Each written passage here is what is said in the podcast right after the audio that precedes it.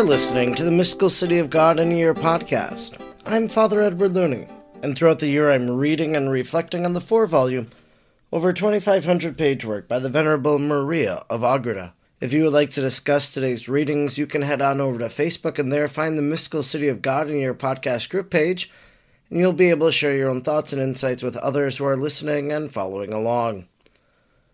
If you would like to support this free podcast, you can do so by leaving a tip through Venmo at the handle Mystical City of God. Let us now thank God for the life of Venerable Maria of Agreda. Almighty God, you will that all people know the saving power of Jesus' name. Throughout time, you have sent missionaries to your people who proclaim the good news. We thank you for sending Sor Maria to the Jumano people and planting the seeds of the gospel in their heart and in our land. She taught them the good news and prepared them for baptism. We look to her example in holy life and wish to be taught by her today. Sor Maria, teach us how to pray and meditate. Teach us how to imitate the virtues of Our Lady. Teach us the mysteries of our faith. Almighty God, stir aflame in our hearts the same missionary fervor of Sor Maria, so we may be as emboldened as she was to proclaim the gospel of our Lord Jesus Christ, who lives and reigns with you in the unity of the Holy Spirit, God, forever and ever. Amen. Today is day number 364. We are reading from Volume 4, Book 8, Chapter 22, paragraphs 775 to 785. Chapter 22 Most Holy Mary is crowned as Queen of Heaven and of all creatures. All her great privileges in favor of mankind are again confirmed upon her. 775. When Christ Jesus the Saviour took leave of his disciples in order to enter upon his suffering, he told them not to be disturbed in their hearts on account of the things he had told them, because in the house of his Father, which is eternal happiness, there are many mansions. He further assured them that there was a room and a reward for all, although the merits and their good works be diverse, and that no one should be disturbed in his peace and hope. Though he should see others more favored or advanced, because in the house of God there are many grades and many dwellings, in which each one shall be content with what shall belong to him without envy. For this is one of the great blessings of that eternal felicity. I have said that Most Blessed Mary was assigned to the supreme position and state on the throne of the Most Blessed Trinity. Many times have I expressed myself in these terms in order to point out great sacraments, and similar terms are used by the saints and by the sacred scriptures themselves. Apocalypse 1 4 321. Although no argument is really necessary, nevertheless, for those who have not such a deep insight, I will say that God, as He is, in the purest spirit, at the same time infinite, immense, and incomprehensible, has no need of a material throne or seat. For he fills all creation and is present in all creatures. He is comprehended or circumscribed by none but he himself comprehends and encompasses all things. The saints do not see God with corporeal eyes, but with those of the soul. But as they see him in certain location, in order to adapt ourselves to our terrestrial and material ways of thinking and speaking, we say that he is upon the royal throne of the most blessed Trinity, though in reality he has his glory within himself, and communicates it to the saints. But I do not wish to deny that the most sacred humanity of Christ our Saviour and of his most blessed Mother holds a place supereminent over all the saints, and that among the blessed who are in heaven, with body and soul, there will be some kind of order in their relative position, nearer or farther from Christ our Lord and the Queen. But here is not the place to inquire into the manner into which this arrangement shall be made in heaven. 776. We call that the throne of the divinity from which God manifests himself to the saints as the principal cause of their glory, and as the infinite eternal God independent of all things, and on whose will all creatures depend, from which he manifests himself as the Lord, as the King, as the judge and master of all that is in existence. This dignity Christ the Redeemer possesses, in as far as he is God essentially, and as far as he is man, through the hypostatic union by which he communicates his Godhead to the humanity. Hence, in heaven, He is the King, the Lord, and supreme judge. And the saints, though their glory exceeds all human calculation, are as servants and inferiors of this inaccessible majesty. In this, the Most Holy Mary participates in a degree next inferior, and in a manner otherwise ineffable and proportionate to a mere creature, so closely related to the God man, and therefore she assists forever at the right hand of her Son as Queen. Psalm 44:10. Lady and mistress of all creation, her dominion extending as far as that of her divine Son, although in a different manner. 777. After placing the most blessed Mary on this exalted and supereminent throne, the Lord declared to the courtiers of heaven all the privileges she should enjoy in the virtue of this participation in His majesty. The person of the Eternal Father is the first principle of all things. Speaking to the angels and saints, said to them, Our daughter Mary was chosen according to our pleasure, from amongst all creatures, the first one to delight us, and who never fell from the title and position of a true daughter such as we had given her in our divine mind. She has a claim on our dominion, which we shall recognize by crowning her as the legitimate and peerless Lady and Sovereign. The incarnate Word said, To my true and natural mother belong all the creatures which were created and redeemed by me, and of all things over which I am king.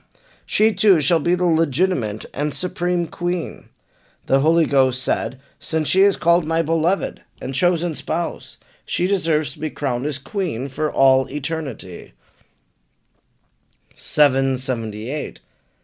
Having thus spoken, the three divine persons placed upon the head of the most blessed Mary a crown of such new splendor and value that the like has been seen neither before nor after by any creature. At the same time, a voice sounded from the throne, saying, My beloved, chosen among the creatures, our kingdom is thine. Thou shalt be the lady and the sovereign of the seraphim, of all the ministering spirits, the angels, and of the entire universe of creatures. Attend, proceed, and govern prosperously over them. For in our supreme consistory we give thee power, majesty, and sovereignty. Being filled with grace beyond all the rest, thou hast humiliated thyself in thy own estimation in the lowest place. Receive now the supreme dignity deserved by thee, and, as a participation in our divinity, the dominion over all creatures of our omnipotence. From thy royal throne to the center of the earth thou shalt reign, and by the power we now give thee, thou shalt subject hell with all its demons and inhabitants. Let all of them fear thee as the supreme empress and mistress of those caverns and dwelling places of our enemies. In thy hands and at thy pleasure, we place the influences and forces of the heavens, the moisture of the clouds, the growths of the earth, and of all of them do thou distribute according to thy will, and our own will shall be at thy disposal for the execution of thy wishes. Thou shalt be the empress and mistress of the militant church, its protectress, its advocate, its mother and teacher. Thou shalt be the special patroness of the Catholic countries. And whenever they, or the faithful, or any of the children of Adam call upon thee from their heart, serve or oblige thee, thou shalt relieve and help them in their labors and necessities. Thou shalt be the friend, the defender, and the chieftainess of all the just and of our friends. All of them thou shalt comfort, console, and fill with blessing according to their devotion to thee. In view of all this, we make thee the depository of our riches, the treasurer of our goods. We place into thy hands the helps and blessings of our grace for distribution. Nothing do we wish to be given to the world which does not pass through thy hands, and nothing do we deny which thou wishest to concede to men. Grace shall be diffused in thy lips for obtaining all that thou wishest and ordainest in heaven and on earth. And everywhere shall angels and men obey thee, because whatever is ours shall be thine, just as thou hast always been ours, and thou shalt reign with us forever. 779. In the execution of this decree and privilege conceded to the mistress of the world, the Almighty commanded all the courtiers of heaven angels, and men, to show her obedience and recognize her as their queen and lady.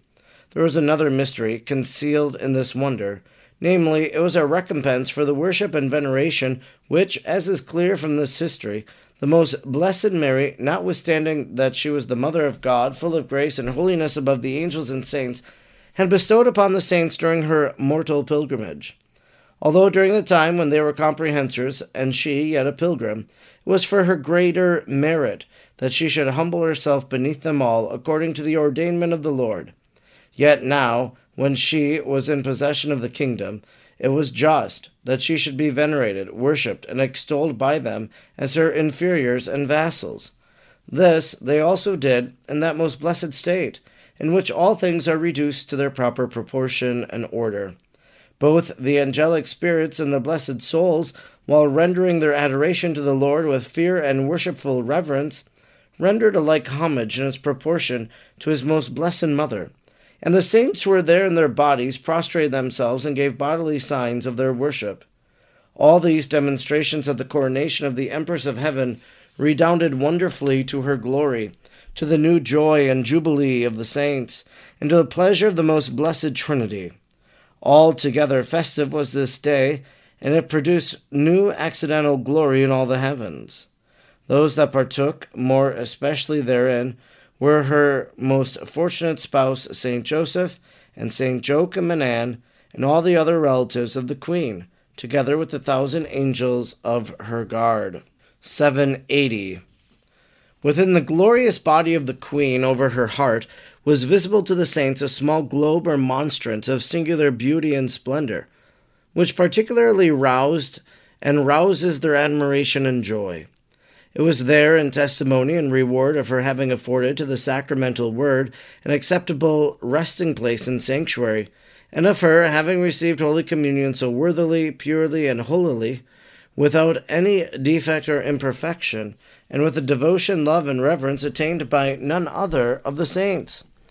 In regard to the other rewards and crowns corresponding to her peerless works and virtues, nothing that can be said could give an idea and therefore I refer it to the beatific vision, where each one shall perceive them in proportion as his doings and as his devotion shall have merited.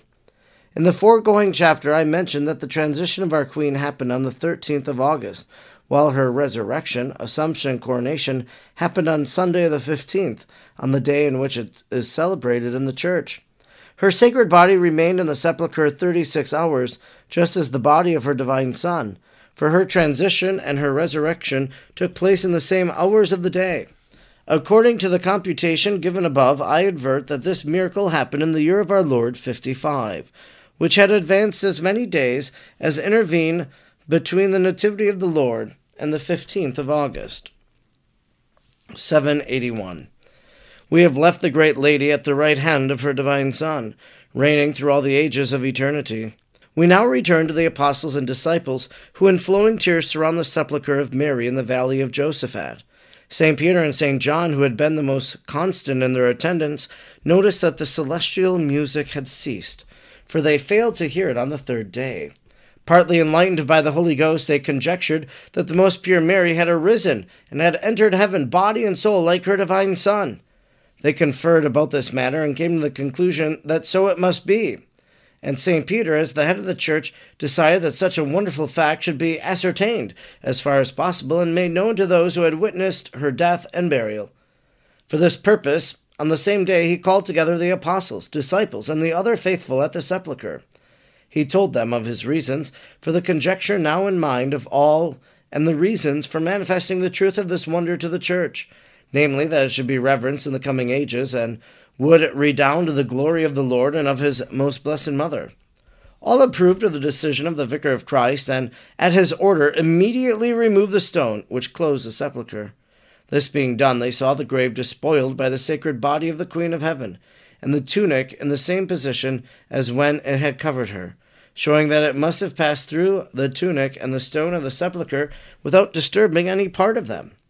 St. Peter took out the tunic and the mantle, and with all the others venerated it, as they were now certain of the resurrection and assumption of the Blessed Mother into heaven.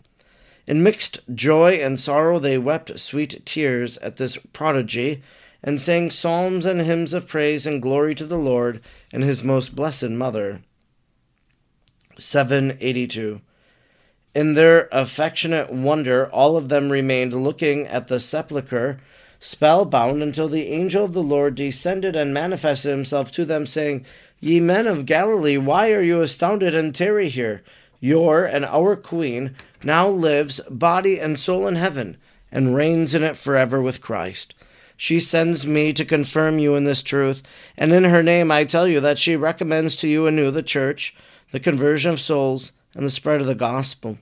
She desires to tell you that you now return to your ministry with which you were charged, and that from her throne she will take care of you. At this message the apostles were consoled. They experienced her protection in their wanderings, and much more in the hour of their martyrdom. For to each of them did she appear in that hour, to present their souls to the Lord. Other particulars concerning the transition and resurrection of the most blessed Mary were not made known to me for record here, nor have I, during the whole course of this heavenly history, had any choice of saying except what was made known to me, and what I was commanded to write. Instruction which the Queen of Heaven, Most Holy Mary, gave me. 783. My daughter, if anything could lessen the enjoyment of the highest felicity and glory which I possess, and if in it I could be capable of any sorrow, without a doubt I would be grieved to see the Holy Church and the rest of the world in its present state of labor, notwithstanding that men know me to be their mother, advocate, and protectress in heaven, ready to guide and assist them to eternal life. In this state of affairs, when the Almighty has granted me so many privileges, as his mother, and when there are so many sources of help placed in my hands solely for the benefit of mortals and belonging to me as the mother of clemency. It is a great cause of sorrow to me to see mortals force me to remain idle, and that for want of calling upon me so many souls should be lost. But if I cannot experience grief now, I may justly complain of men that they load themselves with eternal damnation and refuse me the glory of saving their souls. 784. How much my intercession and the power I have in heaven is worth has never been hidden in the church, for I have demonstrated my ability to save all by so many thousands of miracles, prodigies, and favors operated in behalf of those devoted to me. With those who have called upon me in their needs, I have always shown myself liberal, and the Lord has shown himself liberal to them on my account. Yet, though many are the souls whom I have helped, they are few in comparison with those whom I could and am willing to help. The world and the centuries are far advanced, while mortals are tardy in turning toward the knowledge of God. The children of the church are involving themselves in the snares of Satan. Sinners multiply and crimes increase, because charity is getting cold, even after God became incarnate and has taught the world by his life and the doctrine, redeemed it by his passion and death, established his evangelical law for the guidance of his creatures, illustrated them by so many miracles, enlightenments, blessings, favors in the church and in its saints. In addition to all this, God has, in his goodness, opened up his mercies through me and my intercession, constituting me as mother, advocate, protectress, and helper of all men. And though I am most punctual and liberal in fulfilling all these offices, the result is inadequate. After all, since the crimes of men merit the chastisements which threaten them, and which they begin to feel, and since under these circumstances the malice of men has already reached the highest possible point, what wonder is it that divine justice be irritated? 785. All this, my daughter, is true. But my kind and clement love exceeds all this malice, detains justice, and still inclines the infinite goodness toward men. The Most High still wishes to give liberally of his infinite treasures, and resolves to favor those who know how to gain my intercession before God. This is the secure way and the powerful means of advancing the Church, of improving the Catholic reigns, of spreading the faith, of furthering the welfare of families and of states, of bringing the souls to grace and to the friendship of God. In this work, my daughter, I have desired thee to labor and assist according to thy power and with the divine grace. Thy labor shall consist not only in having written my life, but in imitating it, by following the counsels and salutary teachings which thou hast so abundantly received, both in what thou hast written and in other favors and blessings of the Almighty. Consider well, my dearest, thy strict obligation of serving me as thy only mother, as thy legitimate and true teacher and superior, who favors thee with all these and many other condescensions. Thou hast likewise often renewed me and ratified the vows of thy profession into my hands, and hast therein promised me special obedience. Remember the promises thou hast so often given to the Lord and his angels. Many times we have manifested to thee our will, that thou live and act as one of them, and that thou in carnal flesh participate in the condition and activity of an angel that thy conversion and intercourse be with those pure spirits. And just as they converse with each other, and just as the higher enlighten and illumine the lower, so they will enlighten and instruct thee in the perfections of thy beloved, and in the exercise of all virtues, especially of the mistress of all of them, charity by which thou mayest be inflamed in the love of thy sweet master, and of thy fellow men. To this state thou must aspire with all thy powers in order that the Most High may find thee apt for the fulfillment of the most holy will, and of all his wishes. May his powerful right hand give thee his eternal benediction, show thee the joy of his countenance, and grant thee peace, so that thou do not make thyself unworthy. This concludes our reading today for day number 364.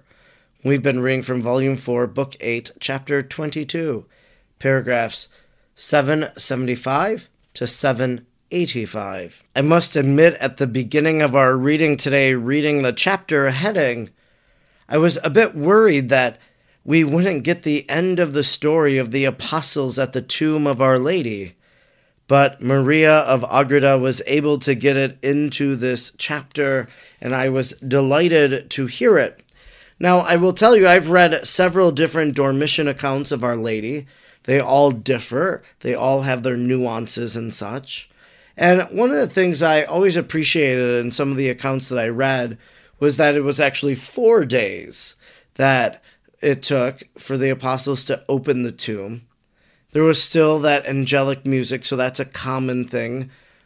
But it was because St. Thomas arrived late, and because of his late arrival, wanted to pay homage to Our Lady, and so they opened the tomb for him to do that and that was when they realized the body was not there. So that's not the story that Maria of Agreda relates, but the one that she does relate is one that is kind of similar to the other accounts. We have the apostles who are very much sorrowful over the fact that Our Lady has passed, but then they open the tomb and they see her tunic there, and they know that God has raised her then uh, to the divine heights, body and soul. I think the apostles at the tomb brings closure to this story of the Assumption. Now, one of the things that we realize that Our Lady does for us is that she now is our mediatrix of grace. And we heard the Trinity today in paragraph 778. We heard this. In view of all this, we make thee the depository of our riches, the treasure of our goods. We place into thy hands the helps and blessings of our grace for distribution. Nothing do we wish to be given to the world which does not pass through thy hands, and nothing do we not deny which thou wishest to concede to men. So you have Mary's intercession, what you wish to provide. You have the fact that the Trinity wishes to dispense grace through the hands of Our Lady. And this is something that maybe some people struggle with theologically, but I think it makes sense that Mary, who is the fullness of grace, that from her overflows the grace of the heavenly Father, Son, and Holy Spirit. And that grace then floods out into the world. And in the instruction that Our Lady gave, in paragraph 784, she says, How much my intercession and the power I have in heaven is worth has never been hidden in the church. For I have demonstrated my ability to save all by so many thousands of miracles, prodigies, and favors operated in behalf of those devoted to me. The great miracles that Our Lady has obtained for the church. We celebrate some of those miracles, such as the feast of Our Lady of the Rosary, her intercessory power with the Battle of Lepanto. We see testimonials of her intercession at shrines where people have left things behind, or in the European shrines where they put little remembrance plates on the wall saying this is an acknowledgement of a grace received. And then finally, in our reading today, I'd like to draw our attention to uh, Our Lady speaking to Maria, saying, Thy labor shall consist not only in having written my life, so again, rephrase that for us. The labor shall consist not only in having read about my life, but in imitating it by following the counsels and salutary teachings which thou hast so abundantly received. And that's our goal, that's our aim now, that we've taken in this magnanimous work, this 2,600 plus page biography of Our Lady. We've learned so much, and now we imitate it and follow the counsels that Our Lady gave. Having read this book, it now has the potential to change our lives. I'm Father Edward Looney, and throughout the year I'm reading and reflecting on the four volumes of the Mystical City of God. I'm grateful you joined me today, and I hope you'll join me again tomorrow. Until then, may God bless you, and Mary pray for you.